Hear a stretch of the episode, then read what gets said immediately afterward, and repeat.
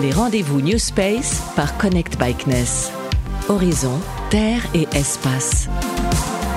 Décidé à l'initiative de la France au One Summit Planet en 2017 et lancé en 2019, le Space for Climate Observatory, ou SCO, mobilise les acteurs mondiaux impliqués dans l'adaptation au changement climatique. L'idée est d'associer décideurs publics, agences d'État, laboratoires de recherche et secteurs privés autour d'un objectif, proposer des solutions rapidement déployables pour répondre à des problématiques liées au changement climatique et très localisées, le tout en utilisant bien entendu les données spatiales, notamment celles du New Space. Frédéric Brotard dirige pour le CNES le SCO France. Il nous présentera deux cas d'usage, une plateforme de prévention contre les inondations et un algorithme pour déceler les îlots de chaleur urbains.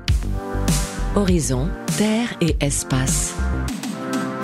Outre le fait que le SCO soit une initiative de la présidence française et du CNES, quelles seraient les autres spécificités du SCO qui vous viennent à l'esprit, Frédéric Brotard Alors ce qui est important, c'est que le, le SCO va s'intéresser à l'aspect local, au plus près des décideurs publics une ville, une municipalité, un département, une région. Nous délivrons donc des labels et en labellisant des projets qui vont être élaborés par un consortium d'acteurs. Ce que l'on demande, c'est qu'il y ait au moins un laboratoire de recherche, hein, donc des experts, soit du spatial, soit de l'algorithmie, soit de la thématique, hein, un opérateur privé ou public qui va pouvoir opérer l'outil, et surtout, pour le temps du projet, hein, qui est rapide, de deux ans, des utilisateurs qui vont être impliqués dans ce mécanisme de, de co-design, c'est-à-dire qu'on va aller écouter les utilisateurs, qui vont aller parler aux experts et aux chercheurs pour pouvoir simplifier des interfaces, faire en sorte que des indicateurs soient les plus pertinents possibles pour leur application de manière euh, très ciblée. Auriez-vous des exemples de projets labellisés SCO-France à nous donner? En France, nous avons en gros une cinquantaine de projets, hein, et pas uniquement euh, sur le territoire euh, français métropolitain. Par exemple, le projet Bande SOS, c'est une plateforme de suivi et de prévision des crues cycloniques dans le delta du Bengale, au Bangladesh. En Asie, on a notamment des projets assez emblématiques au Vietnam, dans le delta du Mekong. Et donc euh, aujourd'hui, on a des outils en ligne, des outils de surveillance de la production euh, de riz dans le delta du Mekong. On a également un observatoire de la résilience des territoires dans le delta du Mekong. Dernier exemple, celui de la création d'un portail de données, un cube de données, sur la zone de la Polynésie française. C'est le projet Taataï. Ce DataCube, il est porté par une entreprise en lien étroit avec le gouvernement local. Et donc, on a un certain nombre d'indicateurs qui ont été mis en ligne. Ce portail intègre directement les données satellites du programme Copernicus, voire d'autres types de satellites, avec une cartographie qui va nous présenter la qualité des eaux, par exemple, euh, du côté de Tahiti et sur la totalité de l'archipel. Et plus près de nous, euh, dans le département de l'Aude, le projet FLOD, devenu la plateforme FORO, FORO, a reçu le label SCO. Comment ça s'est déroulé, Frédéric Alors, le projet FLOD est un petit peu particulier parce qu'il euh, est issu d'une sollicitation de, novembre 2018 euh, de la DDTM de l'Aude, donc quand le SCO n'existait pas encore, euh, à l'issue d'inondations catastrophiques au mois d'octobre 2018. À l'époque, le, CNES avait proposé la création d'un observatoire post-inondation.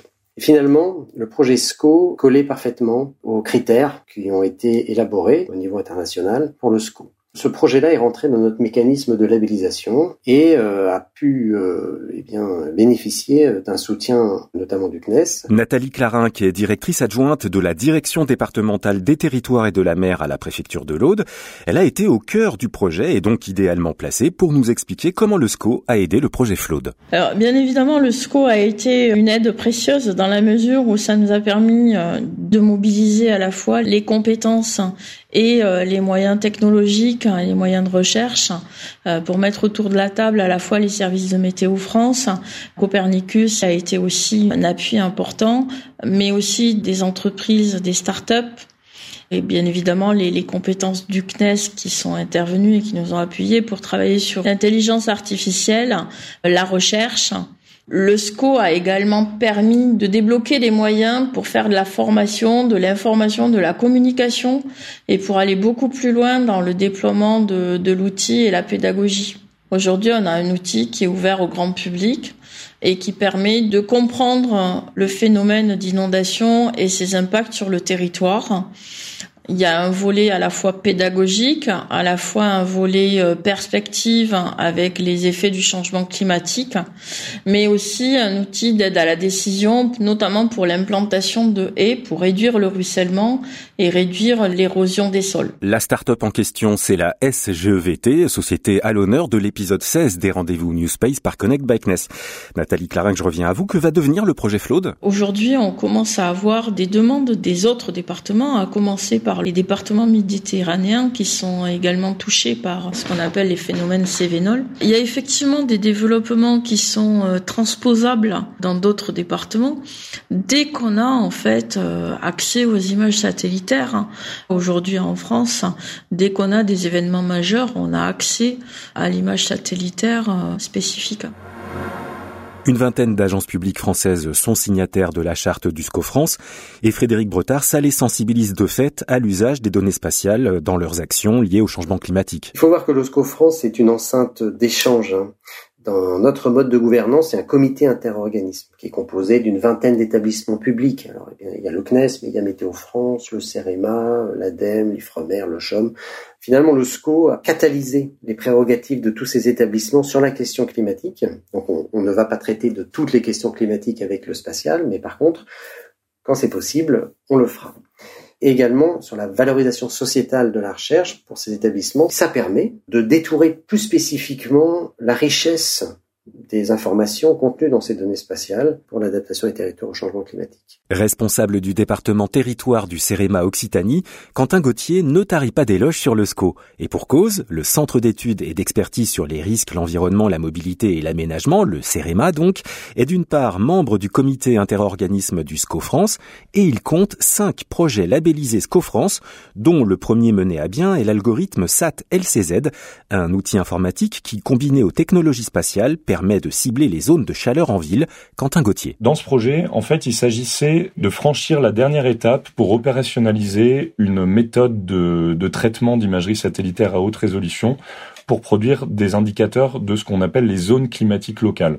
Alors les zones climatiques locales, ce sont des, des indicateurs qui décrivent les paramètres, alors on dit morphoclimatiques de la ville, c'est-à-dire qui décrivent les formes urbaines d'une ville, un tissu urbain, des différents quartiers d'une ville, en fonction de leur sensibilité au phénomène d'îlot de chaleur urbain.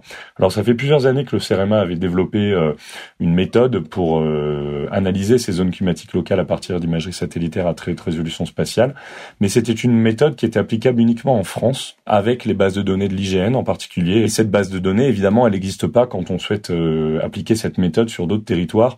Donc ici, il s'agissait d'améliorer la méthode pour qu'elle puisse être déployable potentiellement partout dans le monde en la basant sur des, des données euh, directement déduites de, de l'imagerie satellitaire, de telle sorte qu'elle puisse exister absolument partout. Et concrètement, qu'avez-vous fait pour cette LCZ On a adapté la méthodologie qui existait précédemment et on l'a appliquée d'abord sur un site qu'on avait déjà étudié euh, en France, donc la, la métropole de Lille, et également sur un site en Thaïlande, une ville en Thaïlande, la ville de Rayong.